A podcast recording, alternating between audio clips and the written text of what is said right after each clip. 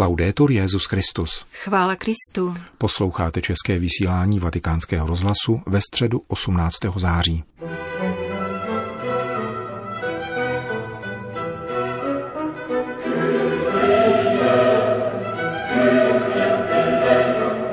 Svatopetrském náměstí se dnes ráno schromáždilo 20 tisíc lidí na generální audienci. Byla zahájena čtením ze skutků apoštolů, jež podává vystoupení Gamaliela v židovské veleradě. Petrův nástupce pokračoval v cyklu katechezí o skutcích apoštolů a komentoval radu, kterou dal učený Gamaliel svým souvěrcům, kteří pronásledovali apoštoly. Nevydávejte se v nebezpečí, že byste bojovali proti Bohu. Osmý díl zmíněného cyklu nese podtitul Kritéria rozlišování formulovaná mudrcem Gamalielem. Cari fratelli e sorelle, buongiorno. Drazí bratři a sestry, dobrý den. Pokračujeme v katechezi o skutcích apoštolů. Petra a poštolové odpověděli odvážně na zákaz židovské velerady učit ve jménu Kristově, že nemohou být poslušní tomu, kdo chce zabránit šíření evangelia ve světě. Dvanáct apoštolů tak vykazuje poslušnost víry, kterou chtějí vzbudit ve všech lidech. Počínaje letnicemi totiž nejsou sami. Zakoušejí onu zvláštní součinnost, která je decentralizuje a přiměje říci my a duch svatý. Cítí, že nemohou říci pouze já, nýbrž my a duch svatý a my. Jsou lidmi, kteří nejsou sami sobě středem. Silou tohoto spojenectví se apoštolové nedají nikým zastrašit. Měli impozantní odvahu. Připomeňme si však, že byli zbabělí, všichni utekli. Rozutekli se, když byl Ježíš zadržen policií. Všichni. Ze zbabělců se však stali odvážlivci. Proč? Protože s nimi byl duch svatý. Totež se stane nám. Budeme-li mít v sobě ducha svatého, budeme mít odvahu jít dál.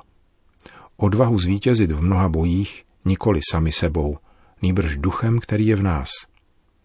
Necouvnou v jejich stopách neuchvění světkové vzkříšeného Ježíše, jako mučedníci všech dob, i té naší. Mučedníci dávají život, neskrývají, že jsou křesťané. Před lety, ale i dnes jsou mnozí takoví. Pomysleme na kopty, kteří byli před čtyřmi roky zavražděni na libýské pláži. Všichni byli podřezáni. Ale poslední slovo, které pronesli, bylo Ježíši. Neprodali víru, protože s nimi byl duch svatý. Jsou to mučedníci dneška. Apoštolové jsou megafony ducha svatého. Byli posláni z mrtvých vstalým šířit pohotově a bez váhání slovo, jež dává spásu.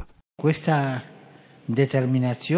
tato rozhodnost opravdu otřásla židovským náboženským zřízením, které se cítí ohroženo a odpovídá násilím a rozsudky smrti. Pro následování křesťanů je vždycky stejné. Lidé, kteří nechtějí křesťanství, se cítí ohroženi a tak zabíjejí křesťany. Ve veleradě se však pozvednul odlišný hlas jednoho farizeje, který se rozhodne postavit hráz reakci svých souvěrců. Jmenoval se Gamaliel, moudrý muž, učitel zákona, velmi vážený u všeho lidu. U něho se svatý Pavel naučil dodržovat zákony otců. Gamaliel si vezme slovo a ukáže svým bratřím, jak se uplatňuje umění rozlišovat v situacích, jež se vymykají běžnému rámci. Zmiňuje několik osobností, které se prohlásily za mesiáše a ukazuje, že každý lidský záměr může zpočátku mnohé strhnout a pak stroskotá. Zatímco všechno, co pochází z hůry a nese podpis Boha, zůstává natrvalo. Lidské projekty vždycky stroskotají. Jsou dočasné jako my. Pomyslete na všechny politické projekty a jak se ve všech zemích mění – Pomyslete na velká impéria, pomyslete na diktatury minulého století. Mysleli si, že jsou mocné a ovládnou svět, a potom se všechny zhroutili. Pomyslete i na dnešní impéria. Zhroutí se, nebude-li s nimi Bůh, protože lidská síla není trvalá. Pomysleme na dějiny křesťanů, také dějiny církve se spoustou hříchů a pohoršení a množství špatností během dvou tisíc let. Proč se nezhroutila? Protože je tam Bůh. My jsme hříšníci a často působíme také pohoršení. Bůh je však s námi. Bůh zachraňuje nejprve nás a potom je. Ale vždycky zachraňuje Pán. Silou je Bůh s námi. Gamaliel zmínkou o těch, kteří se prohlašovali za mesiáše, tedy ukazuje, že každý lidský projekt může nejprve získat přízeň a potom stroskotá. A vyvozuje z toho, že pokud učedníci Ježíše z Nazareta uvěřili podvodníkovi, nutně zaniknou. Pokud však následují někoho, kdo pochází od Boha, je lépe nesnažit se je zničit. A varuje, nevydávejte se v nebezpečí, že byste bojovali proti Bohu. Takovému to rozlišování nás učí. Sono parole pacate, lungimiranti, jsou to pokojná a prozíravá slova, která umožňují nahlédnout křesťanskou událost v novém světle a nabízejí kritéria, která mají příchuť evangelia, protože zvou k rozpoznávání stromu podle ovoce. Dotýkají se srdcí a mají kýžený účinek. Ostatní členové velerady se přidrží jeho mínění a přestanou usilovat o smrt, tedy o zabití apoštolů. Prosme Ducha Svatého, ať v nás působí, abychom si jak osobně, tak společně mohli osvojit habitus rozlišování. Prosme jej o umění vidět vždycky jednotu dějin spásy skrze znamení božího přejití v naší době a v tvářích těch, kdo jsou nám po boku, abychom se naučili, že čas a lidské tváře jsou zvěstovateli živého Boha. Sono messaggeri del Dio vivente. Grazie. To byla středeční katecheze Petrova nástupce. V závěru generální audience papež zmínil kalendářní agendu Organizace spojených národů. Il prossimo 21 settembre ricorre la giornata mondiale dell'Alzheimer. Na den 21. září připadá Mezinárodní den Alzheimerovy choroby, nemoci, která postihuje mnohé muže a ženy, kteří se v jejím důsledku často stávají obětí násilí, špatného zacházení a příkoří, které uráží jejich důstojnost. Modleme se za obrácení srdcí a za nemocné, postižené touto chorobou, jejich rodiny a za ty, kdo o nemocné lásky plně pečují. Připojuji v modlitbě také vzpomínku na ty, kdo trpí nádorovými onemocněními, aby se také jim dostávalo větší podpory, jak v prevenci, tak léčení této nemoci. Zcela nakonec papež František řekl, Sabato prossimo Příští sobotu je svátek svatého Matouše, apoštola a evangelisty. Napodobujte jeho ochotu pohotově následovat Ježíše. Lnul k penězům a svoji vlast prodával za peníze. Povolal jej však pán a on se všech peněz vzdal a následoval Ježíše. Jeho konverze ať je příkladem pro všechny, abychom jako on mohli žít, jako praví pánovi učedníci, schopni opouštět světské kalkuly. I calcoli del mondo. Grazie. Po společné modlitbě odčenáš Petru v nástupce udělil všem apoštolské požehnání. Dominus Hoviscum. et cum spiritu tuo, Sit nomen Domini benedictum. ex hoc nunc et usque in seculum, Aiutorium nostrum in nomine Domini. feci celum et terra. Benedicat vos omnipotens Deus, Pater et Filius et Spiritus Sanctus. Amen.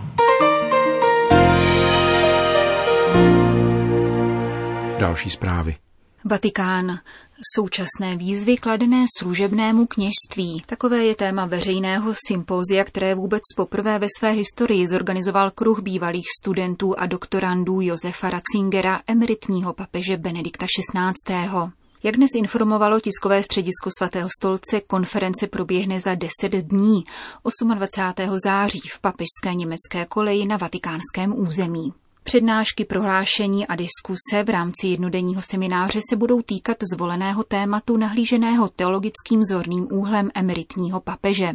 Na sympoziu vystoupí kardinálové Kurt Koch a Gerhard Ludwig Müller a dále německý katolický teolog Karl Heinz Manke, loňská laureátka Ratzingerovy ceny německá teoložka Marianne Schlosserová, členka Mezinárodní teologické komise jmenovaná papežem Františkem, španělská profesorka filozofie a sociální nauky církve Maria Esther Gomez Pedro, členka nového kruhu Ratzingerových žáků, tedy badatelů nad Ratzingerovou teologií.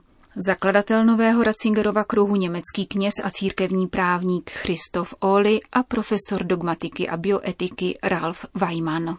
Francie. Francouzi znepokojení novým zákonem o umělém oplodnění pro lesby a samotné ženy by měli výjít do ulic. Je to jejich povinnost, prohlásil předseda francouzské biskupské konference. Na 6. října svolalo hnutí Manif Purtus do Paříže masovou demonstraci. Už v minulosti zorganizovalo protest milionů francouzů proti legalizaci jednopohlavních manželství. Arcibiskup Eric de Moulin Beaufort oznámil, že se osobně demonstrace nezúčastní, protože církev není pořadatelem této akce. Biskupy nicméně znepokojuje arogance vlády, která chce zajistit přístup k oplodnění in vitro lesbickým párům a samotným ženám, navzdory nesouhlasu naprosté většiny společnosti i bioetické komise. Ukazuje to, že deklarace o dialogu se společností zůstává mrtvou literou. Jak dodává předseda francouzského episkopátu, dalším znepokojujícím rysem je podceňování potřeb dítěte, které se oficiálně připravuje o otce. Stejně tak nebezpečné je také zasahování do kompetencí vyhrazených lékařství, říká arcibiskup Eric de Moulin Beaufort. Lékařství se přetváří ve zprostředkovatele služeb. Má předcházet frustraci a utrpení, které je reálné a hluboké, když není možné mít dítě. K lékařským technikám se sáhá nikoli kvůli léčení, ale jako odpověď na jisté touhy. Jako biskupové chceme varovat společnost před důsledky této cesty. Státu se totiž zdá, že může vyřešit tato utrpení a frustrace nejen prostřednictvím lékařských zákroků, ale také právní cestou, aby se vytvářel dojem, že je všechno v pořádku. Je to však cesta, na které bude obtížné přibrzdit. Již nyní si můžeme být jisti, že po in vitro pro lesby budou akceptovány také pro nájmy dělohy. Smutné je také to, že lékařská věda se vydává na cestu, která jí nepřísluší a jsou na ní vynakládány velké lidské a finanční rezervy, zatímco zdravotní služba vážně pokulhává. Předseda francouzské biskupské konference poukazuje také na zvláštní úlohu křesťanů v probíhající debatě. Mají ukazovat krásu lidské přirozenosti a zároveň poukazovat na její hranice. Víra nás osvěcuje a osvobozuje od toho, co člověka zaslepuje, a tedy od jisté fascinace technikou, od strachu ze samoty, strachu z toho, že nebudeme milováni a sami nebudeme milovat. Právě o to tady přece jde. Dítě v sobě nese výzvu k výjití ze sebe, k bezpodmínečné lásce. Je to velmi krásné, ale nelze ospravedlňovat všechny krkolomnosti, které se činí ve snaze uspokojit touhu po dítěti. Umění milovat lze vyjadřovat také jinak. Vyžaduje to však ze strany naší společnosti větší citlivost k osamělým lidem, k těm, kteří nemohou mít děti, včetně homosexuálů. Naštěstí existuje mnoho homosexuálů, kteří se smířili se svou bezdětností, protože vědí, že s lidským životem se nesmí takto experimentovat a slouží proto společnosti svými silami, velkodušně a kreativně. My křesťané tedy musíme ukazovat, že existují jiné cesty než uspokojování svých tužeb za každou cenu.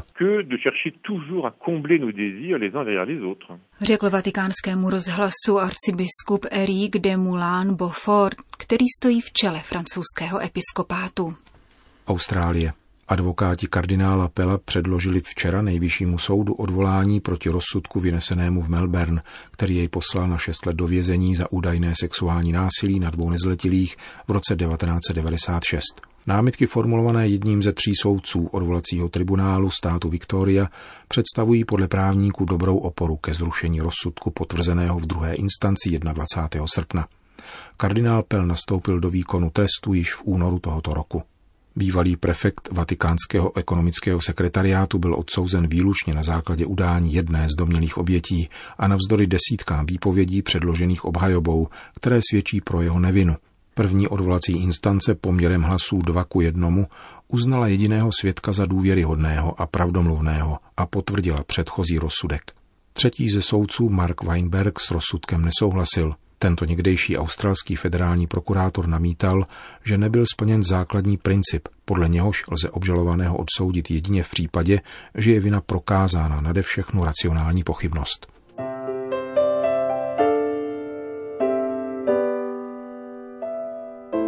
Končíme české vysílání vatikánského rozhlasu. Chvála Kristu. Laudetur Jezus Christus.